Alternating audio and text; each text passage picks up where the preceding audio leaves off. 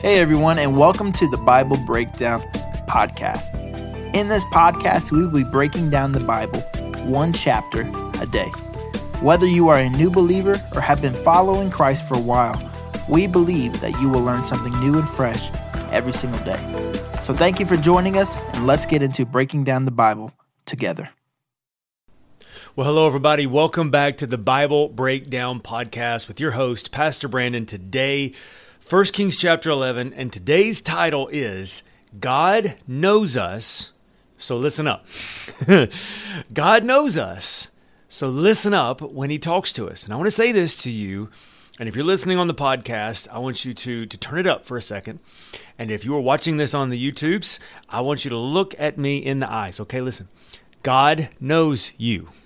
So when He says for you to do something, it's for your good. So listen up.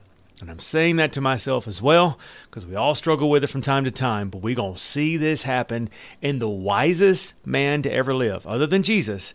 And so if Solomon be on that struggle bus, you and I are going to drive that struggle bus from time to time. Okay, we'll get into that just a moment. But before we do that, as always, if you like what we're doing here, make sure you like, share, and subscribe to YouTube channel. We are so close to breaking that 1,000 barrier, which is the goal we set for ourselves back a couple of months ago. So if you don't have, uh, if you don't mind, take just a moment and right below this video on the right hand side is a subscribe button. It's completely for free, but it helps our channel as we grow and get discovered. So make sure you do that. Also, I want to say to someone on the YouTube channel this past week, they said thank you so much that this has become a community for them where they're able to read God's word every day. Can I tell you, first of all, thank you so very much for joining us. However, please never let anything you do online take the place of an in person community if you can at all help it, okay? But I do love that, and I love that we get to read God's Word together. If you're listening on the podcast, once again, as always, you are my favorite, mainly to aggravate the YouTube listeners.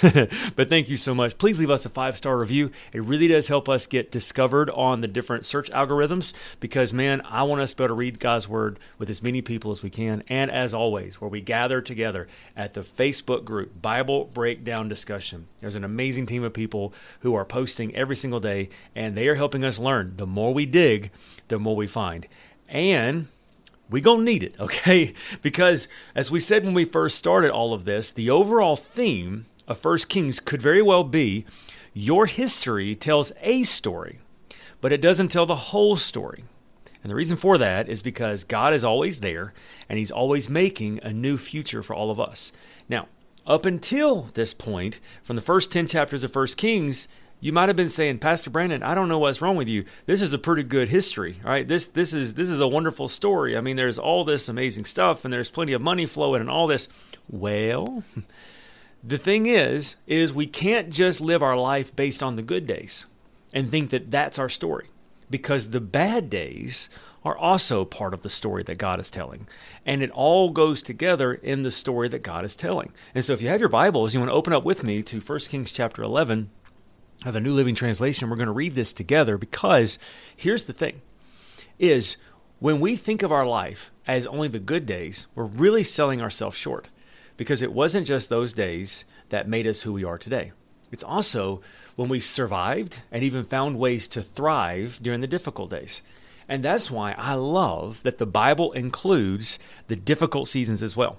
I love that the Bible continually shows us how God is able to make his story through the inconsistencies and the difficulties we go through. Because we're going to start to see that with King Solomon today.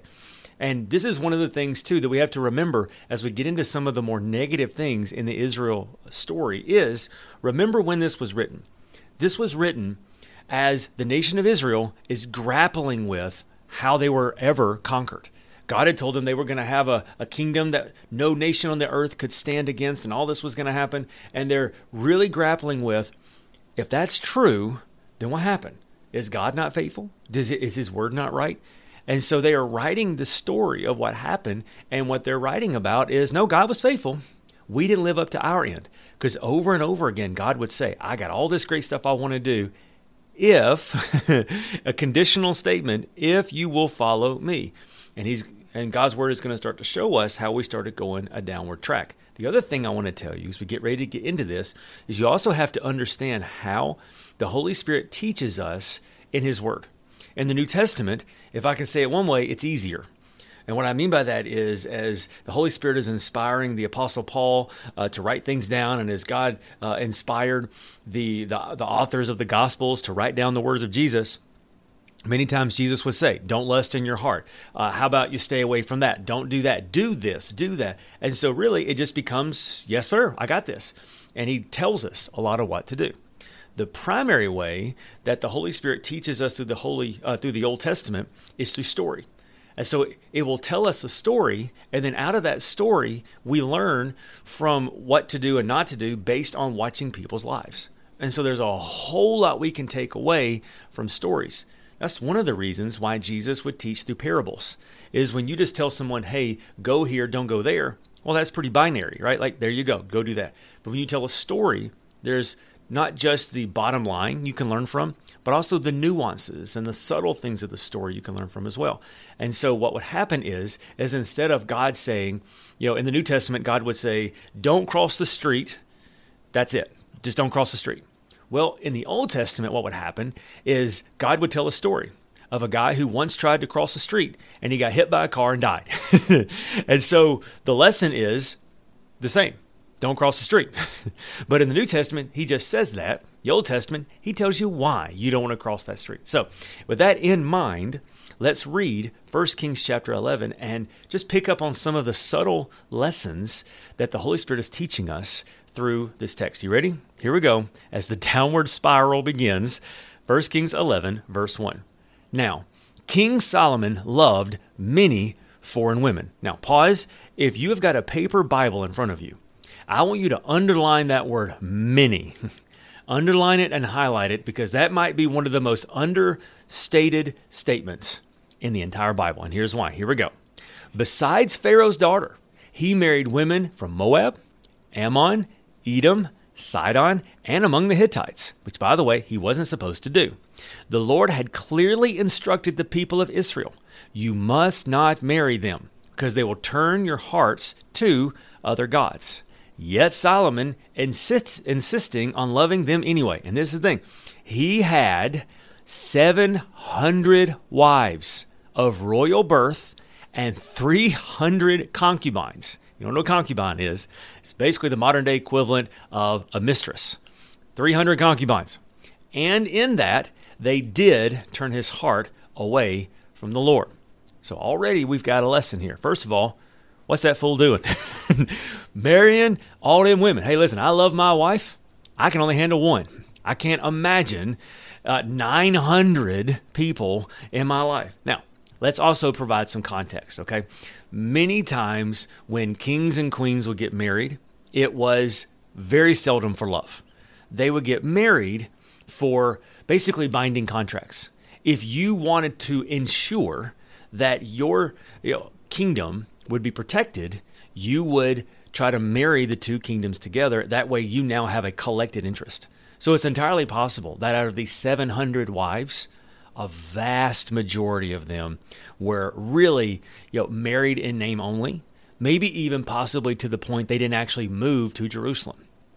They likely could have even lived still in their own country, but by a contract of sorts, they were technically married to Solomon. Now, the concubines, a whole different story. And God said, don't do it. And then he tells you why. Because as they did, the Bible says this in verse 4 In Solomon's old age, they turned his heart to worship other gods instead of being completely faithful to the Lord his God as his father David had been. Solid, uh, Solomon worshipped Ashtaroth, the goddess of the Sidonians, and Molech, the detestable god of the Ammonites. In this way, Solomon did what was evil in the Lord's sight. He refused to follow the Lord completely as his father David had done. So, three things on that, and we'll move forward. First of all, what was Ashtaroth? Ashtaroth was a goddess, but also a goddess of fertility. And so, uh, very much around her uh, quote unquote worship of this false god had a lot to do with perversion and sexuality. And one of the reasons why God said no to this, first of all, it's a false God. Second of all, it perverted the institution of marriage because it would be temple prostitutes, where you could go and take part in that as part of the temple goddess false god worship. Second one that really breaks my heart is Molech.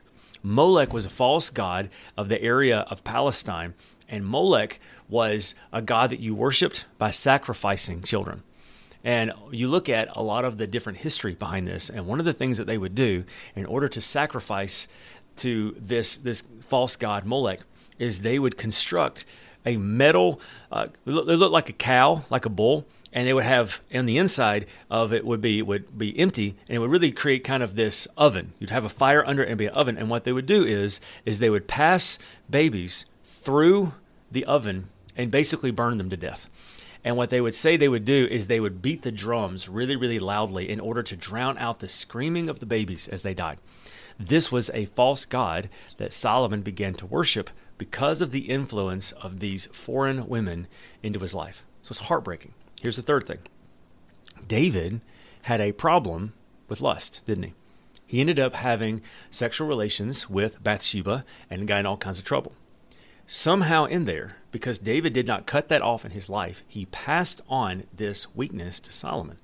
And so, one of the things you have to always be careful about when you give your life to Christ is to first of all repent of your sin and then renounce that sin in your life and do be very careful to teach the proper values to the next generation or so many times people you know when our, our kids are going to do what they see not do what you say and so i wonder if one of the reasons why solomon struggled with this is because david did not cut off that soul tie and that generational curse in his life and so it passed on to the next generation. Here we go. Verse 7. On the Mount of Olives, east of Jerusalem, he even built a pagan shrine for Chemosh, the detestable god of Moab, and another for Molech, the detestable god of the Ammonites. Solomon built such shrines for all of his foreign wives to use for burning incense and sacrificing to their gods. The Lord was very angry with Solomon, for his heart had turned away from the Lord, the God of Israel, and who had appeared to him twice. He had warned Solomon specifically about worshiping other gods, but Solomon did not listen to the Lord's command.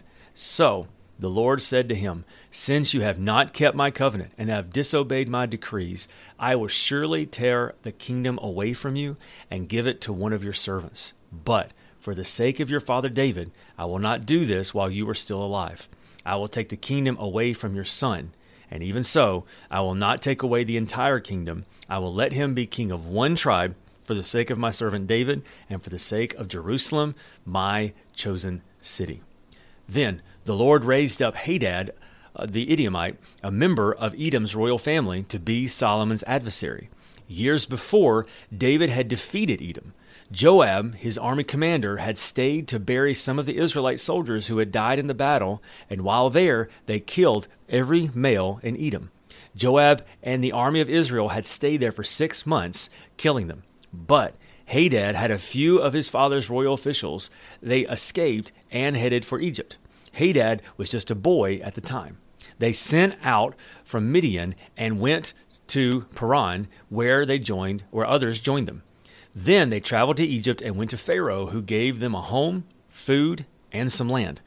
Pharaoh grew very fond of Hadad and gave him his wife's sister in marriage, the sister of Queen Tahpenes. She bore him a son named Genubath. Tahpenes raised him in Pharaoh's palace among Pharaoh's own sons. And when the news reached Hadad in Egypt that David and his commander Joab were both dead, he said to Pharaoh, Let me return to my country, to my own country. Why? Pharaoh asked him. What do you like here that makes you want to go home?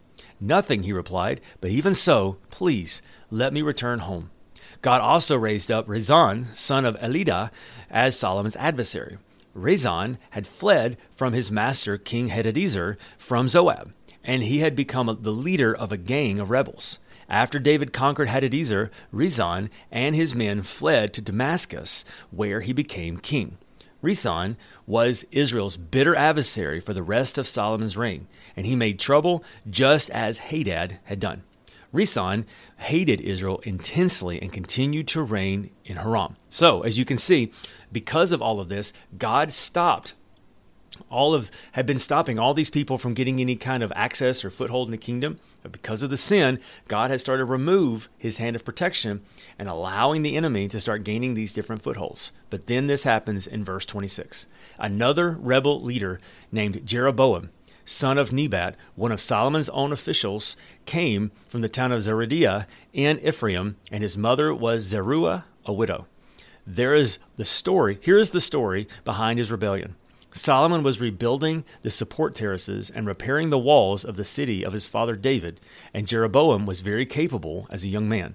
And when Solomon saw how industrious he was, he put him in charge of the labor force from the tribes of Ephraim and Manasseh, the descendants of Joseph.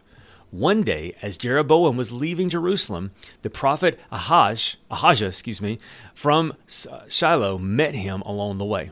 Ahijah was wearing a new cloak. The two of them were alone in the field, and Ahijah took hold of his new cloak where he was what he was wearing and tore it into twelve pieces. Then he said to Jeroboam, Take ten of these pieces, for this is what the Lord, the God of Israel, says. I am about to tear the kingdom from the hand of Solomon and give ten of the tribes to you but I will leave him one tribe from the sake of my servant David and for the sake of Jerusalem, which I have chosen out of all the tribes of Israel. For Solomon has abandoned me and worshipped Ashtaroth, the goddess of the Sidonians, Chemosh, the god of Moab, and Molech, the god of the Ammonites. He has not followed my ways and done what is pleasing in my sight. He has not obeyed my decrees and regulations as David his father did. But I will not take the entire kingdom from Solomon at this time. For the sake of my servant David, the one whom I chose, and who obeyed my commands and decrees, I will keep Solomon as leader for the rest of his life. But I will take the kingdom away from his son and give ten of the tribes to you.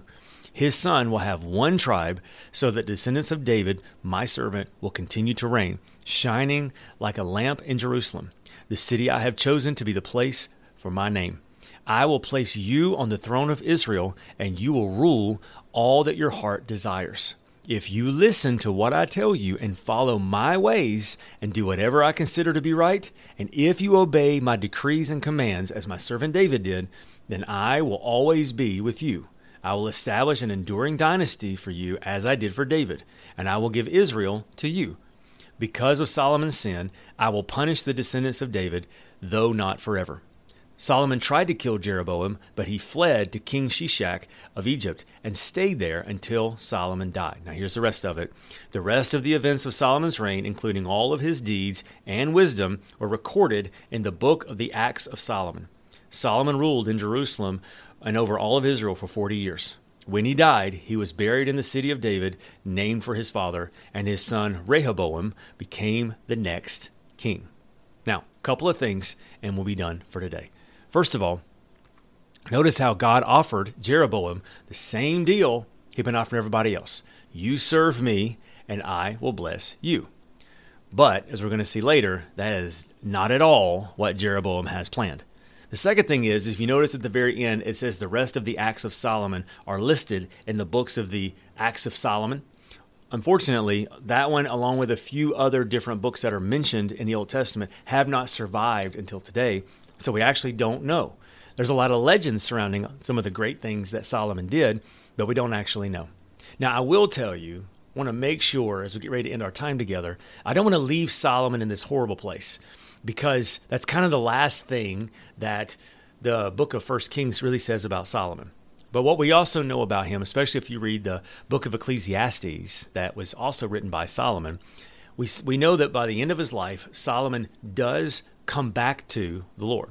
So he doesn't stay in that horrible place. But for a season, he does go the wrong way. And as you will read in the future, the, the, the results are just absolutely disastrous. And so here's my question for you God knows us, but why don't we listen?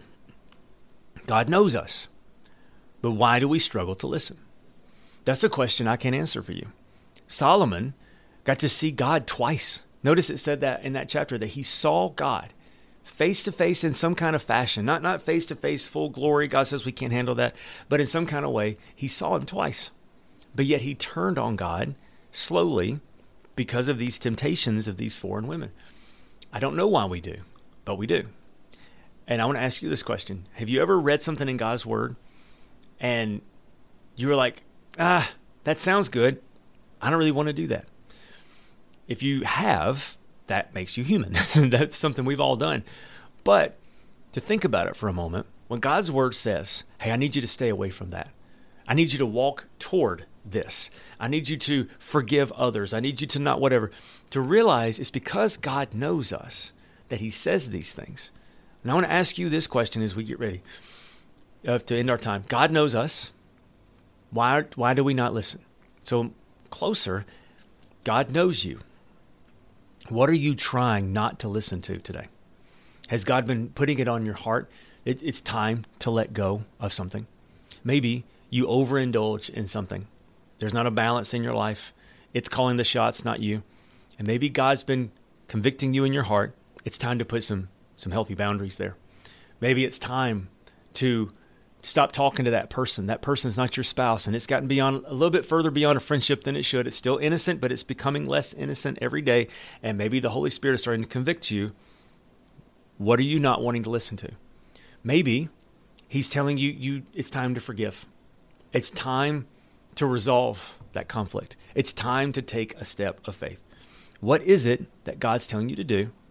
And why are you struggling to listen?